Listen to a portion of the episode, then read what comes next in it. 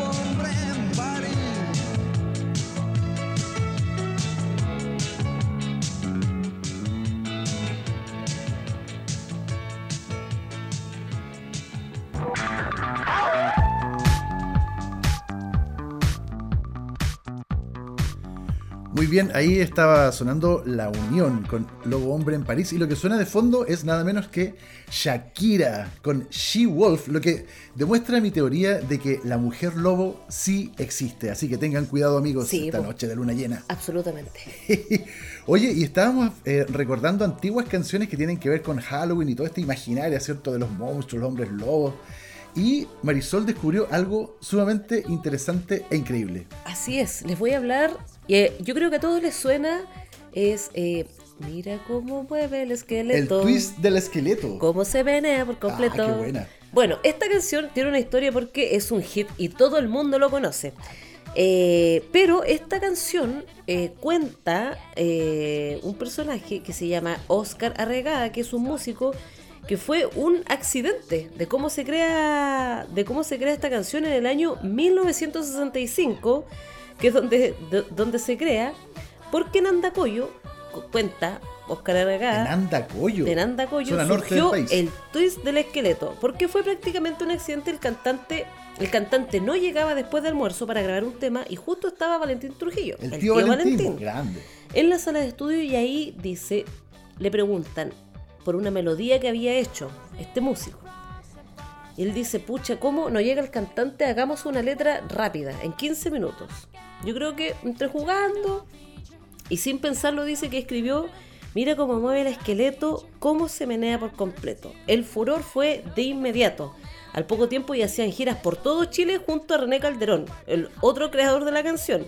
Dicen que nunca pensaron que esta canción se iba a ser tan famosa y eh, que tiene 15 millones de visitas en internet. Oh, locura, pero sí, creo que hasta Cachureos le hizo una versión al twist del esqueleto, ¿no? ¿Quién no lo ha bailado? Qué tremendo tema. Y me atrevería a decir que incluso ha traspasado las fronteras de Chile y ha llegado a otros países de Latinoamérica por lo menos. Qué notable. Oye, bueno, ya que estamos preparándonos en el ambiente para esta noche de Halloween, vamos con el twist del esqueleto.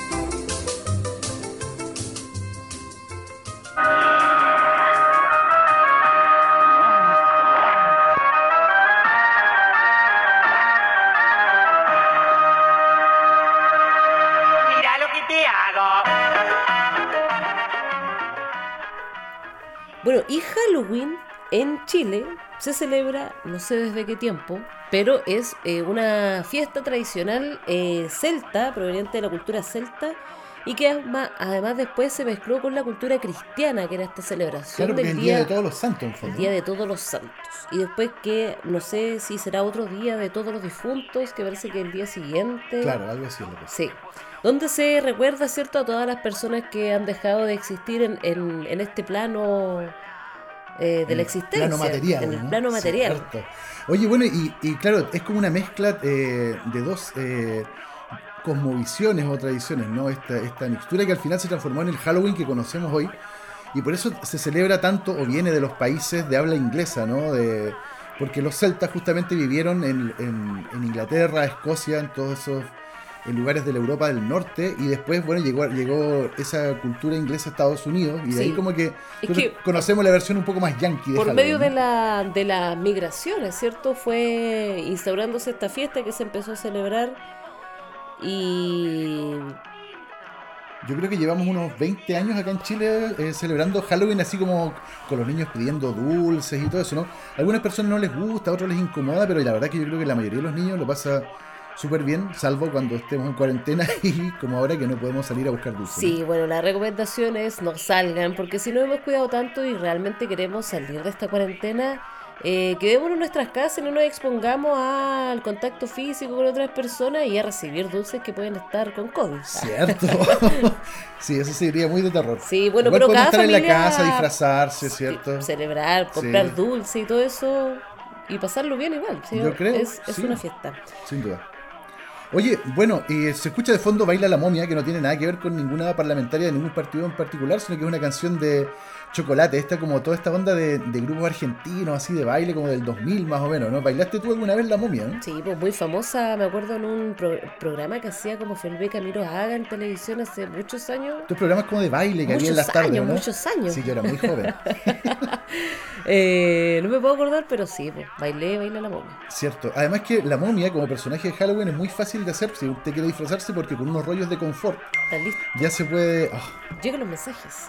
Oh, bueno, estamos absolutamente en vivo, ustedes saben. bueno, además que no sé, pues, es uno de los eh, disfraces más sencillos junto con el de fantasma, porque con una sábana vieja o un saco harinero, usted le Sí. hace un par de hoyos. Bueno, yo siempre disfrazaba como de morticia. De morticia igual es fácil, Qué ¿no? fácil. Un poco de talco, un vestido negro sería. Un poco de talco, o harina, si no tiene talco en su casa. Está bien. Y bueno, si no tiene eh, algo negro para, para pintarse los labios, Un puede se- tomar un, un tintito y, y ya queda listo para Halloween. Oye, eh, te invito a que sigamos escuchando música especial y ad hoc para estas fechas. Te invito a escuchar al grupo Mecano, que ha sido invitado varias veces a nuestro programa y esta es una canción bien entretenida desde la, de la- No es serio este cementerio. es de la época más antigua de, de Mecano. Vamos a escucharlo.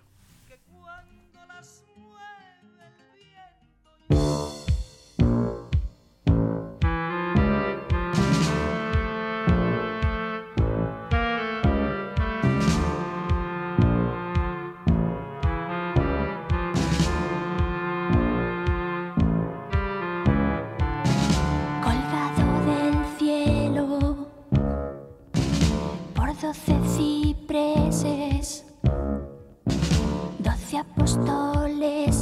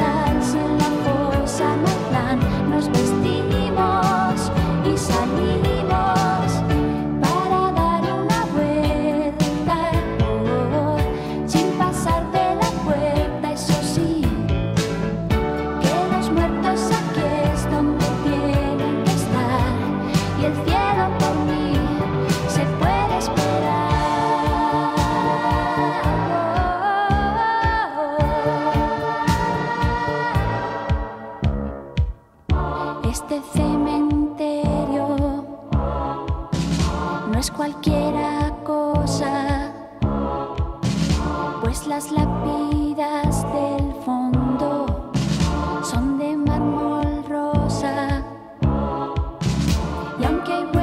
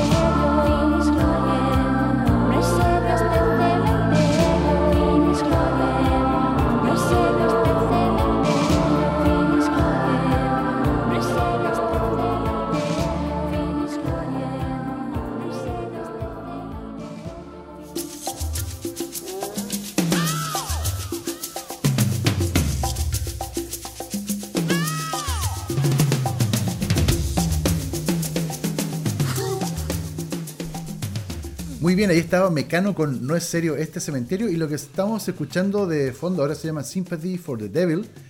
Es, bueno, es Guns N' Roses lo que suena, pero en realidad es un cover, ¿eh? un cover de los Rolling Stones, esta tremenda y legendaria banda de rock and roll. Oye, estaba leyendo un artículo de cuáles eran los disfraces más vendidos para estas fechas en Chile. Ah, apuesto que el de vampiro.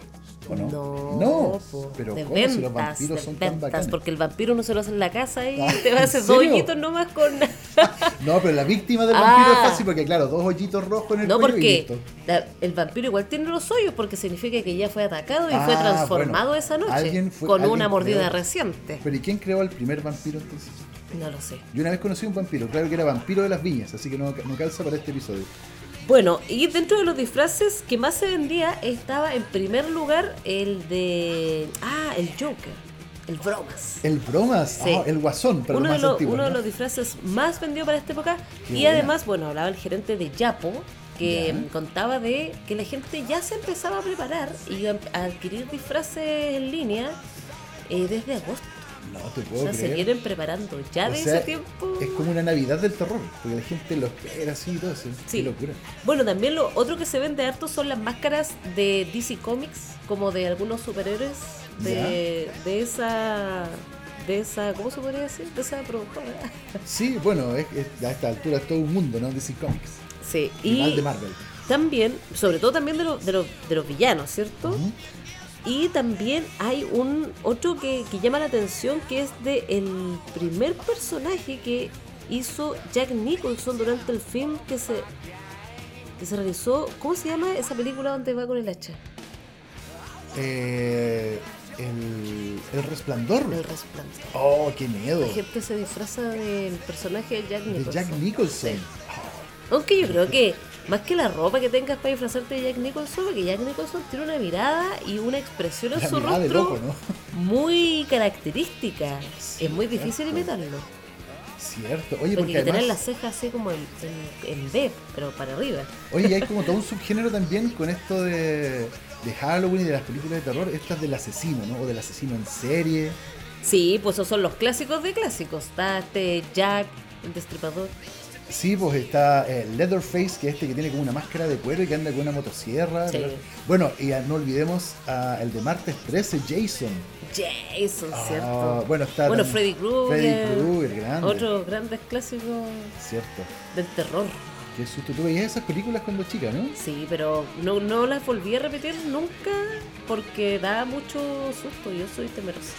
Cierto. Además que después como que ya después de la versión número 8 o 9 de las películas como que se volvía loco y era como Freddy Krueger contra Alien Sí. o no sé, Jason contra Superman, no sé, ya no sabían qué Muy inventar. bizarra. Sí. Oye, pero bueno, he visto cosas de terror últimamente en Netflix y series de que me estoy acordando. Eh, vi una que realmente me, me paralizó. Y que, sí, y que la, solamente la podía ver de día, porque si la veía de noche me trastornaba. La casa, tú debes acordarte. Silent Hill, Sí. ¿o no? No, la casa del Hill House. Hill House. Oh, qué miedo. Es la ¿Usted la película vio? que más miedo me ha dado Véala. en toda la vida. Superó al exorcista. Recomendación para, Para Halloween. Noche de Halloween, vean The Hill House. Sí. Bueno, hay un montón de películas de- para el que pueda verlas en, en Netflix o en Prime Video o Es que- incluso en YouTube, ¿cierto? Hay un montón de cosas Sí, para no, ver pero muy esa es por excelencia, porque no hay nada peor o mejor, no sé cómo eh, eh, catalogarlo, el terror psicológico, porque es de las peores cosas. Como esas fuerzas invisibles que uno no sabe. Sí, que uno no sabe qué va a pasar. ¿no? Porque generalmente algunas películas de terror son más bien predecibles.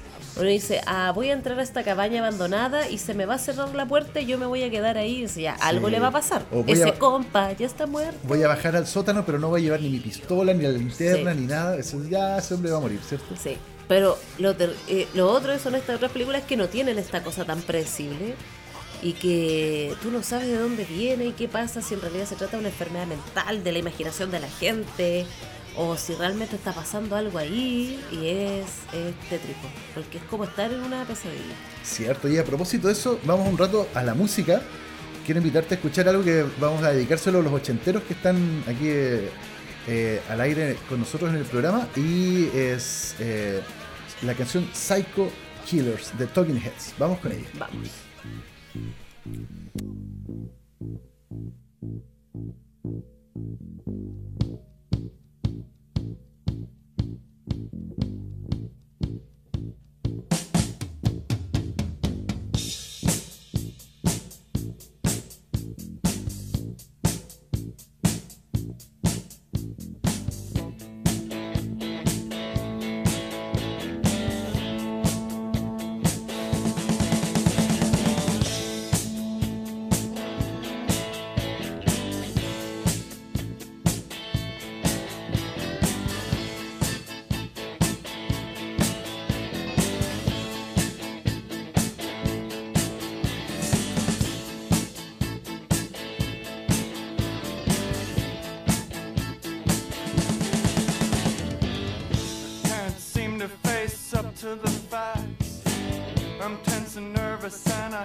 Can't relax.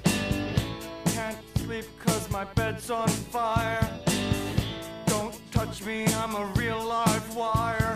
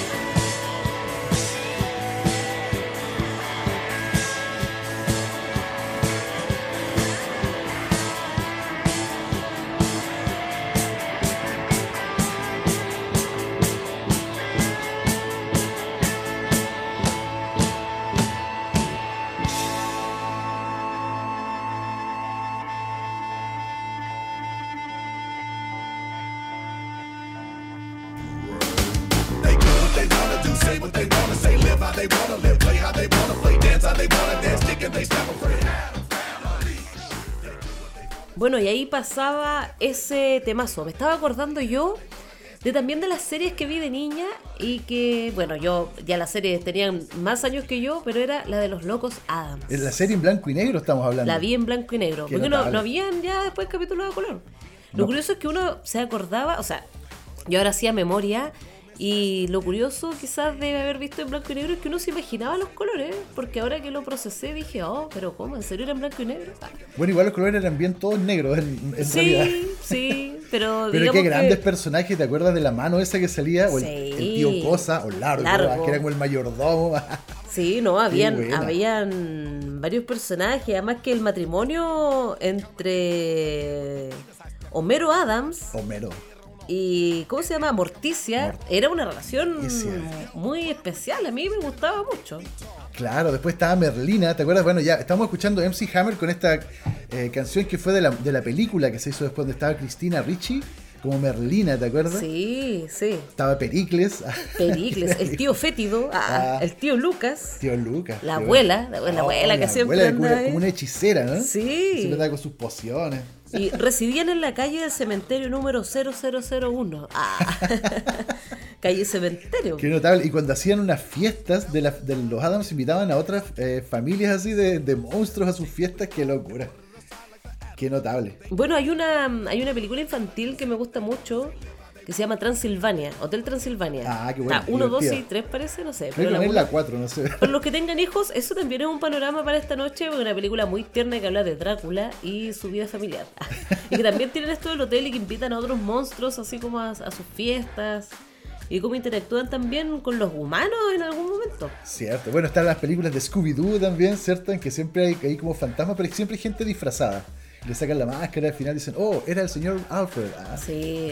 Oye, bueno, pero como decía mi abuelita, hay que tenerle más miedo a los vivos que a los muertos. Cierto, porque vivos hay muchísimos. Sí, y muertos están bajo tierra, así que nada puede pasar. Bien, hoy ya nos estamos yendo, nos despedimos de este especial de, de Halloween. Esperamos haber llevado un poco de alegría, esperanza y entretención a todos ustedes en sus casas.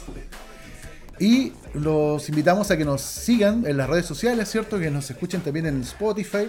Sí, y nos queremos despedir con una canción que se llama El fantasma de Canterville, que Ah, es un famoso libro. Mi fantasma favorito, Lo el leí. fantasma de Canterville. Lo leí, Wilde. la verdad es que sentí, yo sentía una eh, profunda curiosidad o atracción porque siempre me quedaba pegada en las primeras páginas, que era que era la parte que a mí me- más me gustaba cuando describía cómo el hombre arrastraba sus cadenas por la noche y la mancha de sangre que aparecía ahí en la alfombra al lado de la chimenea y que nadie la podía borrar. No es, Creo un, que sí, no es un libro de terror, es un libro de mucha ternura y que habla de la Sí. soledad del ser humano también, muy Sí. bonito. La verdad es que yo me pegué mucho en eso porque construía una y otra vez en mi mente como la imagen, ¿cierto? Como sería una película del fantasma de Canterville. No sé si hay una película del fantasma de Canterville, yo solo leí el libro. Mm, La verdad es que no, no he visto yo ninguna película del fantasma. Sí que hubo una obra de teatro del fantasma de Canterbury que fue muy, muy reconocida. Bueno, después esta canción... Ah, la hizo Perdón. Sui Generis, hizo esta canción originalmente, después la tomó León un grande Gieco. del rock argentino, León León Gieco. Gieco. Tremendo. Bueno, y queremos dedicarle esta canción a toda la gente que no lo está pasando muy bien con la cuarentena, que sabemos que, que a veces los tiempos se ponen difíciles. Sobre todo a Nalcamán también, que, que pasó por una situación un poco compleja en estos días. Y darle nuestro apoyo a toda esa gente, a todas esas mujeres, a todos esos padres de familia que, que quieren ver también un poco de libertad, ¿cierto? Para poder desarrollar sus empleos y poder llevar el sustento a su hogar. Esperemos que las autoridades, ¿cierto?, puedan hacer algo al respecto también. Muy bien, nuestra solidaridad, nuestro respeto a toda la gente que lo está pasando mal, la gente que ha salido también a expresarse. Y este capítulo dedicado a ustedes. Nos vemos la próxima semana.